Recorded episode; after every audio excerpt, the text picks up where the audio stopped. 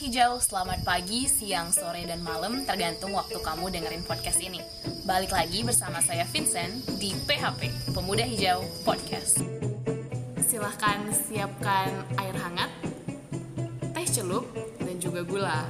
Seduh teh kamu dan ambil posisi duduk ternyaman karena hari ini kamu bakal dengerin episode spesial bersama dengan Bujang Dayang Bangka Barat. Nah hari ini kita kedatangan Bang Agung nih. Nah selamat datang Bang Agung. Oke, terima kasih Vincent. Uh, nih teman-teman perkenalin dulu Bang Agung ini adalah sebagai apa nih Bang di ba Bujang Dayang Bangka Barat? Oke, sebelumnya uh, perkenalkan untuk sobat hijau semua, saya Agung Purnama. Di sini saya selaku ketua Ikatan Alumni Bujang Dayang Kabupaten Bangka Barat. Nah, berarti alumni nih Bang. Alumni tahun berapa nih kalau boleh tahu? Kalau saya alumni Bujang Dayang Bangka Barat tahun 2014. 2014. Hmm, sekitar enam tahun yang lalu ya Yes, berarti. 6 tahun yang lalu. Wow, udah lama juga. Bujang sebenarnya tahun berapa sih Bang pertama kali eh, dibuka pendaftarannya untuk Bangka Barat sendiri? Kalau untuk pendaftaran Bujang Dayang Kabupaten Bangka Barat ataupun untuk pemilihan dari Bujang Dayang Kabupaten Bangka Barat yang pertama kali itu dilaksanakan pada tahun kalau nggak salah 2007. Tahun 2007 itu pertama kali pelaksanaan dari Bujang Dayang Kabupaten Bangka Barat. Hmm, udah 13 tahun yang 13 lalu. tahun. Berarti alumninya lumayan banyak Bang. Em, kalau untuk alumni sendiri yang tergabung saat ini dalam Ikatan Bujang Dayang Kabupaten Bangka Barat karena setiap tahun hanya ada 20 finalis, 10 bujang dan 10 dayang, bahkan tahun-tahun sebelumnya di bawah tahun 2011 itu bahkan gak nyampe 20 finalis. Jadi memang untuk dari 2011 sampai dengan 2019 kemarin alumni kita itu sudah mencapai kurang lebih di atas 100. Tetapi yang aktif untuk organisasi komunitas bujang dayang ini hanya beberapa, paling tinggal 50 sampai 70 orang. Tapi itu juga lumayan banyak. Iya, lumayan banyak. Dengan anggota segitu tuh sebenarnya apa sih yang dilakuin sama alumni Bujang Dayang ini Bang? Oke, yang dilakuin eh, berbicara tentang sebuah tugas dari Bujang Dayang Bangka Barat tentunya selama ini masyarakat berpikiran bahwa Bujang Dayang itu hanya sekedar pemilihan dan selesai pemilihan pastinya mereka menanyakan hal tersebut apa sih yang dilakuin oleh seorang Bujang Dayang Benar. Bang. Eh, sejak awal pemilihan sampai dengan tahun 2015 itu Bujang Dayang memang hanya sekedar agenda dari eh, Dinas Pariwisata dan Kebudayaan Bangka Barat. Dan setelah selesai pemilihan, tugas dari seorang Bujang Dayang tergantung dari dinas. Biasanya hanya di, diberdayakan dalam acara-acara besar untuk penyambutan tamu atau sebagai eh, pagar ayu dan pagar bagus. Jadi hanya sebatas itu.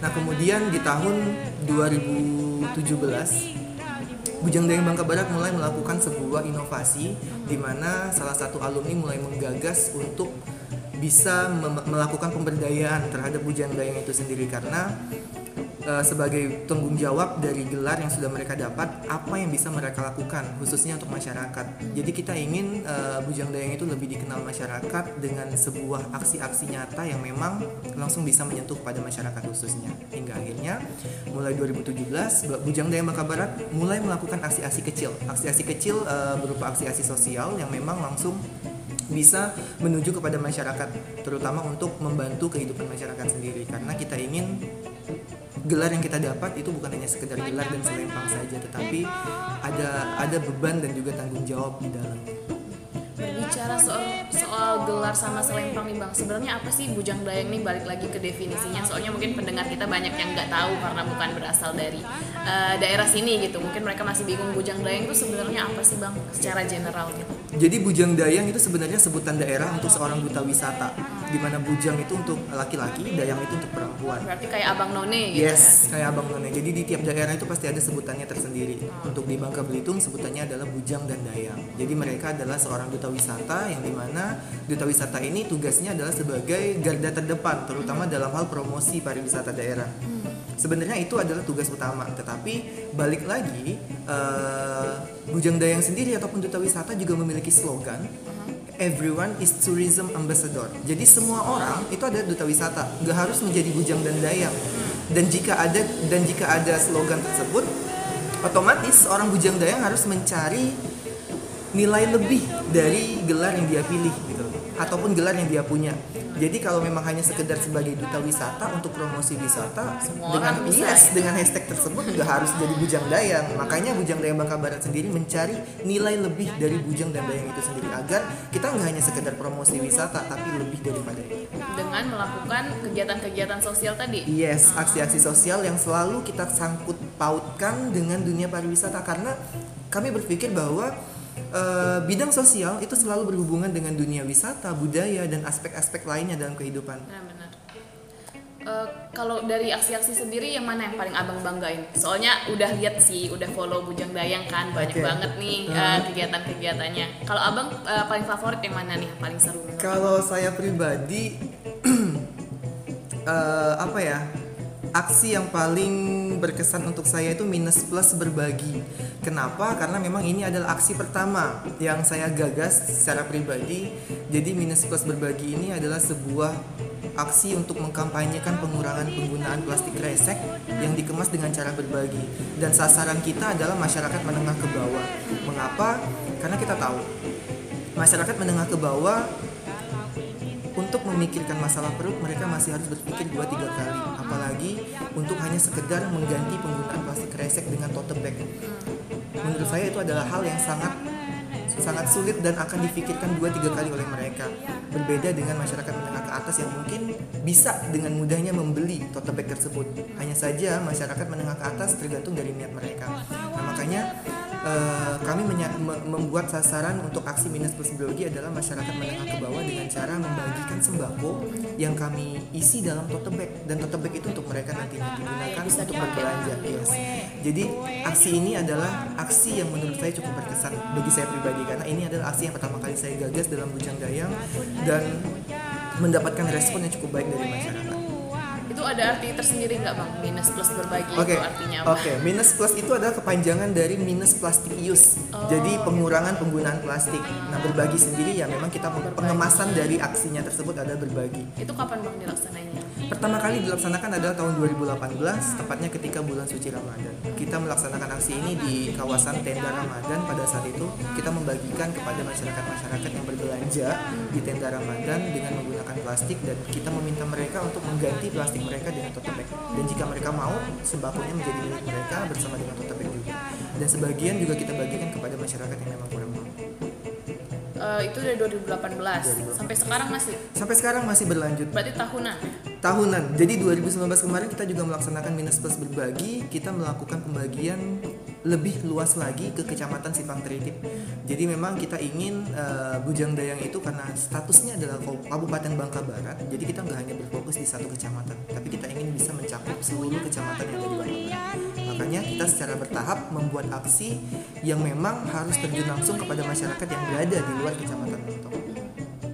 Selain di bidang lingkungan ada lagi nggak bang aksi-aksi yang eh, dilakukan sama Bujang Dayang Bangka Barat ini? Tentunya tentunya eh, kalau selain di bidang lingkungan ada salah satu aksi yang kita laksanakan di bidang kuliner yang kita beri nama yaitu tuh artinya? adalah kepanjangan dari Save the Traditional Culinary, di mana eh, aksi ini merupakan sebuah aksi dari Bujang Dayang untuk mempelajari proses pembuatan dari salah satu kuliner tradisional yang ada di Kabupaten Bangka Barat mempelajari eh, proses pembuatan dan sekaligus melakukan promosi pada eh, kuliner tersebut karena kita tahu bahwa kuliner menjadi salah satu aspek penunjang dari sektor pariwisata yang ada di sebuah daerah.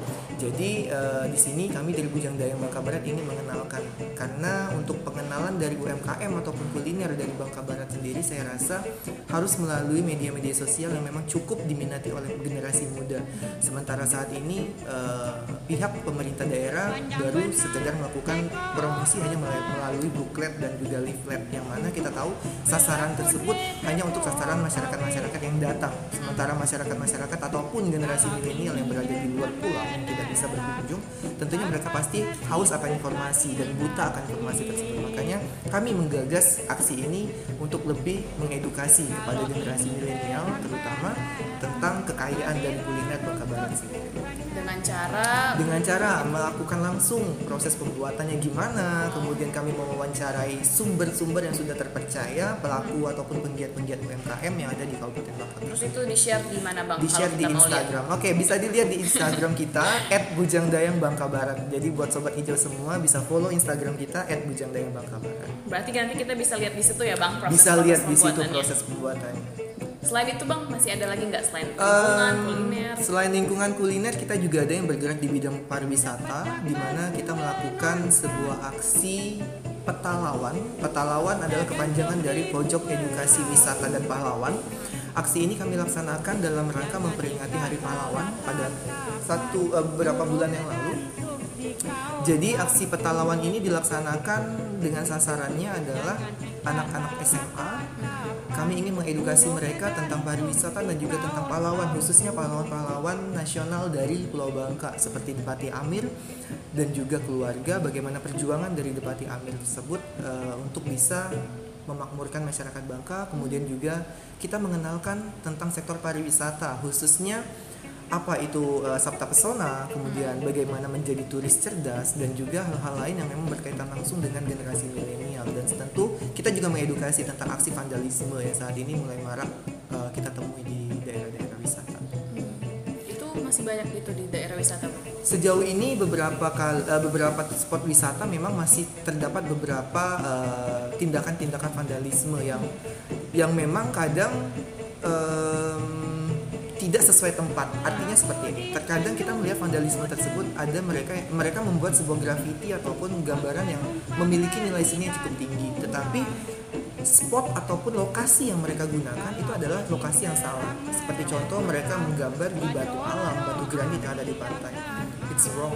Jadi mungkin di sini adalah lebih kepada kerjasama bagaimana bisa pemerintah daerah menyediakan space ataupun lokasi yang bisa untuk mengeksplor dari kreativitas masyarakat. Generasi muda khususnya yang memang memiliki bidang di eh, yang memiliki di bidang seni tersebut. Jadi mereka juga merasa seperti pemerintah daerah memiliki eh, wadah buat mereka. Berarti sampai sekarang belum ada wadah tersebut? Sampai sekarang saya belum belum menjumpai wadah tersebut.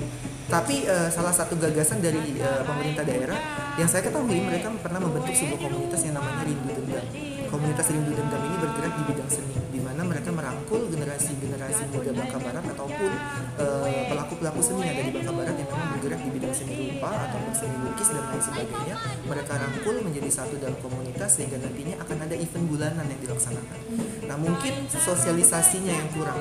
Jadi masih banyak generasi-generasi muda ataupun penggiat-penggiat seni yang di luar kecamatan Mentok belum mengetahui yang ini. Berarti sebenarnya sudah ada wadah yang Sudah ada wadah. namun kurang namun kurang sosialisasi. sosialisasi. Tapi wadah ini juga masih baru berjalan sekitar satu tahun terus kalau ada teman-teman yang dengar mau join ke wadah tersebut abang tahu Oke, gimana caranya mungkin gitu? bisa menghubungi Bujang Dayang, bisa menghubungi Bujang Dayang melalui via Instagram kita. Nantinya kita akan coba untuk eh, menghubungi pihak dari Dinas Pariwisata karena memang Bujang Dayang sendiri cukup berkaitan erat dengan Dinas Pariwisata. Jadi nanti kita akan mencoba untuk menjadi perantara dalam hubungan ini.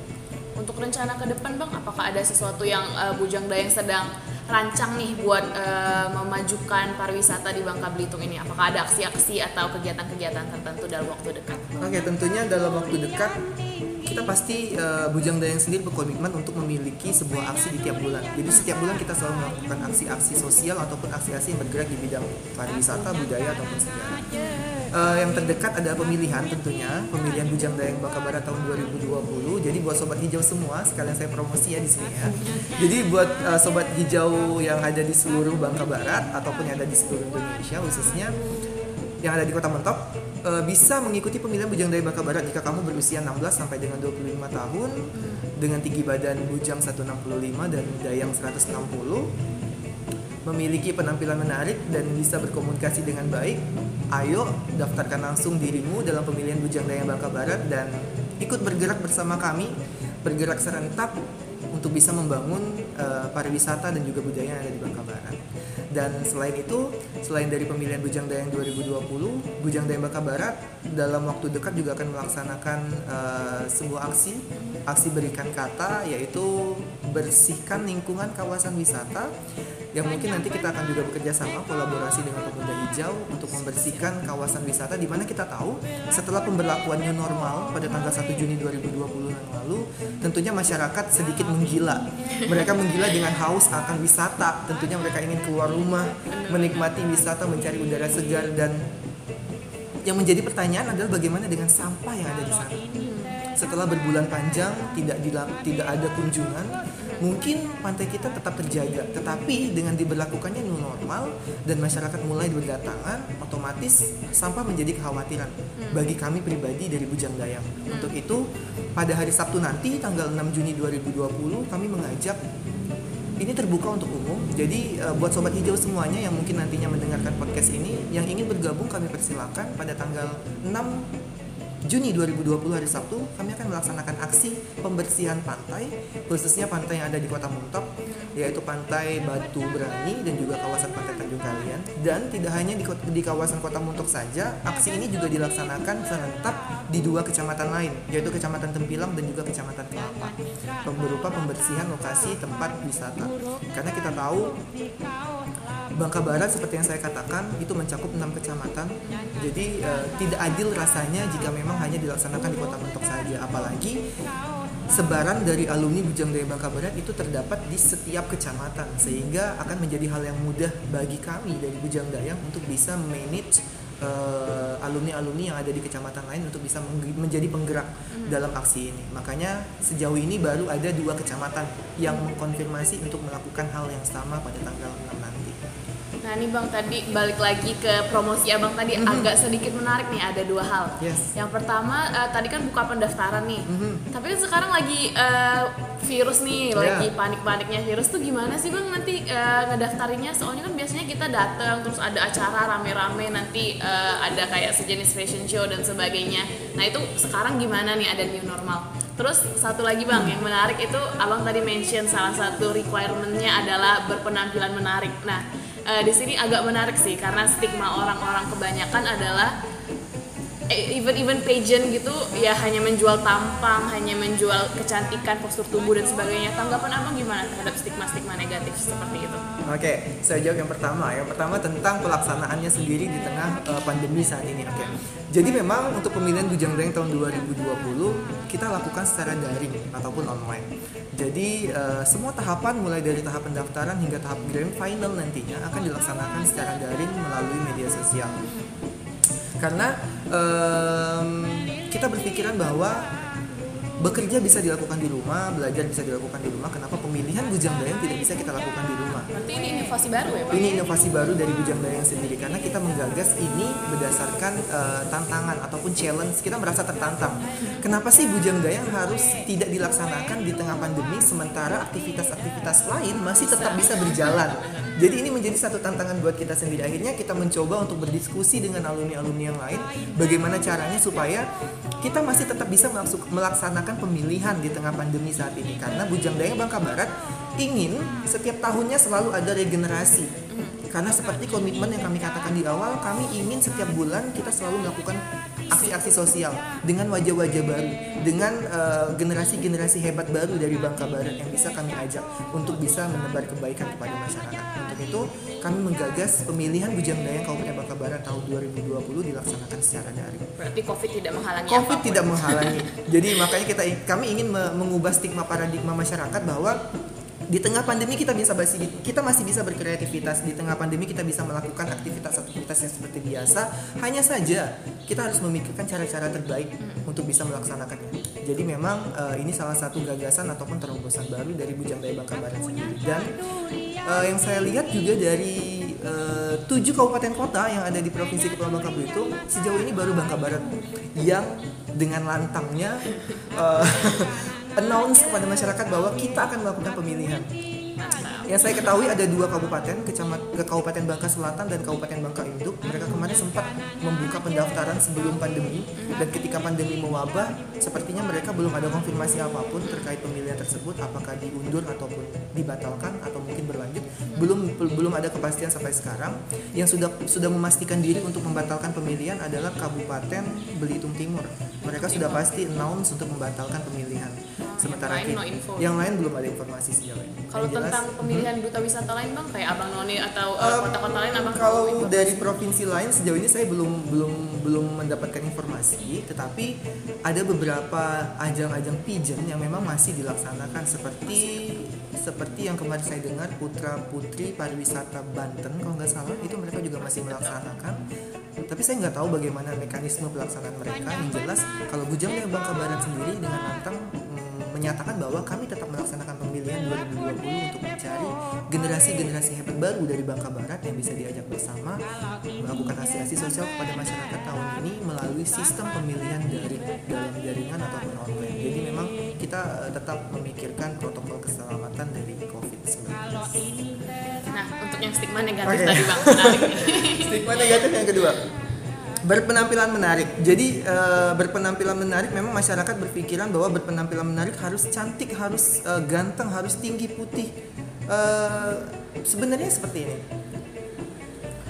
Se- sebuah kata yang memang memiliki beribu makna adalah banyak banyak banget kata yang memiliki beribu makna. Dalam artian ketika kita menganalogikan kata menarik, tiap orang pasti berbeda-beda. Pendapat orang pasti berbeda-beda, apalagi eh, secara fisik. Pendapat orang tentang cantik de- eh, orang yang satu dengan orang yang lain itu pasti berbeda. Orang A dengan orang B pasti berbeda memandang kata cantik. Makanya saya tekankan di sini, menarik di sini adalah kamu bisa menjadi dirimu. Kamu bisa membawa dirimu menjadi seseorang yang enak dilihat, seseorang yang berkepribadian, kepribadian yang baik, seseorang yang bisa bertutur kata yang baik. It's enough. Itulah menarik gitu. Jadi ketika kamu bisa menjadi sebuah magnet dalam suatu perkumpulan dengan caramu sendiri, apakah kamu memanfaatkan kecantikanmu, apakah kamu memanfaatkan kecerdasanmu, apakah kamu memanfaatkan kepribadianmu, itu adalah caramu untuk menjadi menarik. Jadi nggak melulu tentang fisik gitu loh, nggak melulu tentang fisik. Jadi ayo, come on, ubah paradigma itu. Nggak nggak nggak nggak harus terus-terusan kita berpikiran tentang fisik nggak harus itu. Jadi eh, makanya dalam pemilihan bujang dayang ataupun duta wisata poin pemilihan yang utama itu adalah behavior yaitu kepribadian. Nah kemudian yang kedua adalah brain wawasanmu. Dan yang ketiga adalah beauty kecantikan ataupun keindahan dan ketampanan. Jadi eh, hal tersebut tidak selalu dikaitkan dengan fisik. Kenapa ini menjadi hal yang mutlak dalam pemilihan bujang dayang berpenampilan menarik? Karena nantinya seorang bujang dayang itu akan menjadi garda terdepan ya, seperti yang saya katakan. Garda terdepan dalam promosi pariwisata. Jadi ketika ada tamu-tamu besar pemerintah daerah yang datang, seorang bujang lah yang bertugas untuk mendampingi mereka. Sehingga ketika mereka tidak bisa mem- eh, berpenampilan menarik ataupun tidak bisa mencoba untuk bertutur kata yang baik berpenampilan menarik dalam hal bertata busana kemudian berwawasan yang baik otomatis bagaimana kita akan menjual akan menjual sebuah paket wisata ataupun sebuah eh, wisata yang telah kita garap jika kita tidak bisa dengan baik memperlakukan Berarti Makanya- istilahnya modal tampang aja nggak cukup nggak ya cukup. Bang? benar nggak cukup. Jadi memang makanya buat kamu sobat hijau semua yang ataupun masyarakat masyarakat di luar sana yang selalu berpikiran ah bujang dayang itu paling cuma modal tampang tinggi doang jalan busana bagus. No kami pribadi dari Bujang Dayang Bangka Barat ingin mengubah stigma tersebut, ingin mengubah paradigma tersebut. Jadi makanya saat ini kami mencoba berjuang dengan kerasnya untuk bisa mengubah paradigma tersebut agar masyarakat bisa melihat sisi lain dari Bujang Dayang bahwa ada sesuatu nilai lebih yang bisa kami cari selain dari tampang. Sih bang, sekarang stigma itu kayaknya masih kuat nih dalam Banget, masyarakat. masih sangat Iya, kuat. banyak masih banget soalnya teman-teman yang kayak pengen join tapi Yes. insecure kayak, Yes, yes. aduh aku nggak kurang cantik nih, aduh tinggi aku kurang nih. Kalau tinggi itu gimana bang? Apakah Kalau- itu angka mutlak atau kalau ada tinggi nego-nego? Masih nego. Masih Jadi nego. selama kamu selama angka angka tinggi yang kamu punya itu hanya berkurang 2 cm kah, 3 cm kah, itu masih bisa menjadi pertimbangan kami apalagi untuk dayang. Kamu nanti pakai heels ya kan? Oh, untuk iya, dayang iya. bisa digunakan heels, bisa tertolong dengan heels. Bujang pun bisa tertolong dengan pantofel yang memiliki heels. Jadi selama angka kekurangan tinggi kamu hanya berkisar 2 sampai 3 cm nggak jadi masalah. Dan kamu harus bisa menutupi hal tersebut dengan kelebihan-kelebihan yang kamu punya. Tunjukkan kelebihan kamu sehingga juri nggak lagi memandang kekurangan kamu, tetapi juri sudah terpalingkan dengan kelebihan yang kamu punya. jadi nggak nggak nggak nggak menjadi nilai mutlak soal tinggi bahasa Inggris pun nggak jadi nilai mutlak jadi setiap poin itu bukan nilai mutlak menjadi penilaian semuanya menjadi satu kesatuan menjadi paket komplit yang nantinya akan menjadi nilai akhir berarti lebih ke penilaian overall gitu? Overall jadi nggak hanya di satu bidang. Terus sebagai duta wisata apakah mereka harus mempunyai eh, pengetahuan-pengetahuan spesifik mengenai wisata Bangka Barat sejarah hal-hal yang seperti itu bang? Mungkin tuh agak berat kan untuk anak SMA yang mau daftar gitu. Tentunya uh, mereka harus memiliki sedikit informasi tentang hal tersebut minimal mereka mengetahui informasi-informasi wisata ataupun sejarah dari kecamatan mereka yang yang mereka wakili jika nantinya mereka ikut dalam pemilihan Bujang dan nantinya Bujang Dayang juga akan melakukan uh, sesi materi di mana mereka juga akan mendapatkan materi tentang yang lebih detail lagi tentang pariwisata-pariwisata yang ada di Kabupaten Bangka Barat. Jadi buat kamu yang merasa bahwa uh, saya kurang informasi nih resource itu bisa dicari di mana pun. Google ya Google bisa buku bisa. Jadi nggak jadi alasan buat saya untuk resource sendiri jadi uh, buat anak SMA takaran anak SMA saya rasa hanya untuk sekedar mengetahui ilmu sejarah yang detail yang yang yang, yang, dasar. apa yang dasar itu sudah bisa untuk dipahami apalagi sejarah yang ada di Bangka Barat ini cukup kuat cukup banyak. Jadi kamu hanya cukup mempelajari sejarah di satu kecamatan saja. Dan itu pun hanya sejarah-sejarah dasar saja nggak perlu yang terlalu terlalu detail sampai ke uh, ke dalam dalam akarnya. Karena memang Bujang Dayang sendiri lebih fokus pada pariwisata. Jadi lebih fokus kepada pariwisata. Dan hal-hal menarik apa yang bisa kamu angkat? Itulah yang lebih difokuskan Nanti kalau sudah terpilih tuh apa yang eh, misalnya saya terpilih nih bang, misalnya nih sebagai eh, seorang dayang atau bujang Bangka Barat pada tahun ini, sebagai seorang duta terpilih apakah ada tugas khusus yang harus saya kerjakan? Misalnya saya harus membuat sebuah program kerja atau saya harus mengikuti program kerja tertentu yang sudah disusun bujang dayang. Sepertinya hal ini masih menjadi banyak pertanyaan nih bagi orang-orang yang mau daftar karena mau tahu tanggung jawab apa sih yang sebenarnya mereka emban setelah dapat title itu. Oke, jadi em, ini menjadi hal yang cukup apa ya cukup cukup complicated buat kita sendiri di Bujang Dayang. Jadi memang selama ini se- dari tahun dari awal pemilihan sampai dengan tahun 2019 yang lalu tidak pernah kita eh, melampirkan peserta wajib membuat sebuah program kerja dari mereka yang nantinya akan mereka yang akan mereka kerjakan ketika sudah terpilih. Nah di tahun ini di tahun 2020 ini kita mewajibkan hal tersebut. Jadi setiap calon finalis Bujang Dayang wajib membuat satu program kerja yang nantinya akan mereka presentasikan kepada kita dan jika mereka terpilih ini harus bisa direalisasikan Hmm, Dengan dukungan alumni-alumni dengan dukungan tentunya. alumni tentunya. Jadi ini bisa menjadi satu tanggung jawab sendiri seperti yang tadi Vincent katakan. Jadi kami ingin mulai menanamkan tanggung jawab kepada para finalis Bujang Dayang semenjak mereka sebelum menjadi finalis. Sehingga nantinya ketika mereka sudah mendapatkan gelar Bujang dan Dayang, mereka tidak lagi beranggapan bahwa itu hanya sekedar gelar dan sekedar selempang yang mereka pakai, tetapi ada tanggung jawab di dalam itu, yaitu program kerja yang harus mereka realisasikan. Dan selain itu, selain dari program kerja yang sudah mereka gagas, mereka juga akan mendapatkan ataupun menjalankan program-program kerja yang sudah ada dalam ikatan Bujang Dayang Bangka Barat. Seperti yang saya katakan, Bujang Dayang Bangka Barat setiap bulan selalu melaks- melaksanakan aksi berkelanjutan. Jadi aksi-aksi ini akan kita laksanakan lagi. Dan untuk Bujang Dayang tahun 2020 nantinya kita adakan pemilihannya itu di akhir Juli sekitar tanggal 26 Juli. Dan nantinya setelah terpilih Bujang Dayang tahun 2020 mereka akan langsung melaksanakan aksi mereka yang pertama yaitu berkurban, berbagi kue kering untuk lebaran. Ini dalam rangka hari raya Idul Adha yang jatuh pada tanggal 31 Juli kalau saya tidak salah. 31 Juli itu adalah hari raya Idul Adha bagi umat muslim. Jadi nantinya aksi ini akan menjadi aksi pertama mereka. Saya ingin ketika mereka sudah terpilih mereka langsung bisa merasakan oh ini loh Bujang Dayang. bujang dayang yang sesungguhnya. Setelah terpilih mereka langsung melakukan aksi. Jadi bukan hanya sekedar euforia kebahagiaan dari selempang yang mereka dapatkan tanpa ada satu tanggung jawab apa pun tetapi lebih kepada pemberdayaan ataupun lebih kepada eh, realisasi dari gelar yang mereka dapatkan di atas itu ada program kerja mereka juga. ada program kerja mereka juga. Tentunya program kerja mereka masih akan kita kaji lagi dari panitia. Apakah ini bisa dilaksanakan atau tidak. Jika memang bisa dilaksanakan akan kita laksanakan. Namun jika tidak mungkin akan kita coba cari alternatif lain. Keren keren Bujang. Dayang ini berarti uh, sangat penuh dengan inovasi ya bang. Setiap bulan ada Iya, inovasi. terus juga mencoba. dari nama-namanya tuh keren banget. Ada singkatan-singkatannya. Iya, jadi memang eh, apa ya? Karena kita sasarannya lebih kepada generasi milenial supaya lebih mudah diingat, makanya kita membuat aksi kita itu nama-nama aksi kita itu dengan akronim-akronim yang menarik. biar catchy gitu Yes, supaya lebih diingat sama masyarakat khususnya generasi. Oke deh bang, makasih banget ya bang hari ini udah datang, udah mau sharing banyak banget tentang Bujang Dayang. Hal terakhir nih bang, ada nggak sih harapan Bang Agung sendiri buat Bujang Dayang ke Oke Vincent, baik. eh, saya juga mengucapkan terima kasih buat Sobat Hijau yang sudah memberi kesempatan untuk saya saya pribadi dan juga mewakili Bujang Dayang untuk bisa berbagi kepada Sobat Hijau semua.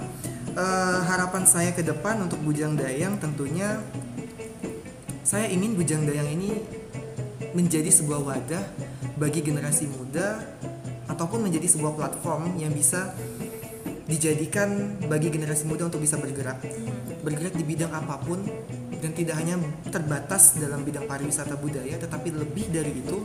Dan mungkin ke depan saya ingin Bujang Dayang ini bisa menjadi sebuah wadah yang besar yang bisa eh, menjadi apa ya merangkul lebih banyak lagi generasi muda. Mungkin tidak hanya alumni mungkin tidak hanya alumni tidak hanya harus menjadi alumni tetapi generasi-generasi muda lain yang memang mereka memiliki niat ataupun memiliki memiliki keinginan untuk bisa bergerak di bidang sosial wisata budaya tetapi tidak tidak tidak tidak mendapatkan wadah di luar sana sehingga kami secara terbuka bisa mengajak mereka untuk bergabung. Itu harapan saya ke depan. Dan semoga eh, Bujang Dayang bisa terus kompak untuk alumni-alumni di mana pun kalian berada.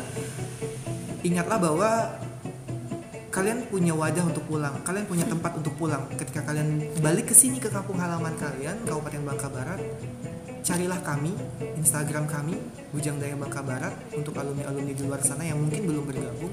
Mari kita sama-sama bergerak untuk membangun Bangka Barat ini, mengajak generasi generasi-generasi hebat Bangka Barat lainnya agar bisa bersama-sama memberikan kontribusi bagi negeri. Aksi-aksi kecil yang mungkin dipandang hanya sebelah mata, tetapi justru itu adalah salah satu langkah kecil karena hal-hal besar tidak akan bisa dimulai Tanpa adanya hal-hal kecil. Dan ingat, jangan pernah remehkan hal-hal kecil karena eh, orang tersandung itu karena kerikil, bukan karena batu gunung yang besar. Jadi, eh, ayo sama-sama kita bangun Bangka Barat. Semoga Bangka Barat ataupun Bujang Dayang ini bisa menjadi sebuah platform yang cukup besar nantinya. Siap, oke. Terima kasih banyak Bang Agung. Sama-sama, Terima kasih Vincent. banyak. Eh, nah, teman-teman semua udah dengar ini banyak banget sharing dari Bang Agung. Terus di pesan-pesan terakhir nih Bang Agung ada bilang kita mulai dari hal-hal kecil sama seperti slogannya Pemuda Hijau, sederhana tapi nyata. Kita mulai dari hal-hal kecil untuk membawa perubahan yang lebih besar ke depannya. Sebenarnya masih banyak banget eh, aksi-aksi ataupun kegiatan-kegiatan yang dilakukan sama Bujang Dayang Bangka Barat, tapi nggak nggak akan cukup waktunya buat kita bahas satu-satu karena tadi seperti yang udah dikasih tahu Bang Agung, sebulan sekali berarti satu tahun ada 12 sekarang Bujang Dayang sudah beberapa tahun banyak banget kegiatannya nggak bisa kita cover satu persatu di sini tapi Bujang Dayang sekarang kita undang karena memang eh, sudah banyak aksi-aksi atau kegiatan yang Bujang Dayang lakukan dalam bidang lingkungan tentunya. Dan salah duanya tadi sudah diceritakan sedikit sama Bang Agung. Nah buat teman-teman yang udah dengerin makasih banyak. Semoga podcast hari ini berguna dan memberikan insight baru, memberikan pengetahuan baru buat teman-teman. Kalau teman-teman punya ide, saran eh, tentang topik apa yang pengen kita bahas atau narasumber mana yang pengen kita kunjungi, teman-teman bisa hubungi Instagram kita di @pemudahijau.id atau kirim email ke pemudahijau.id@gmail.com. Well, until then, see you guys on the next podcast. Bye.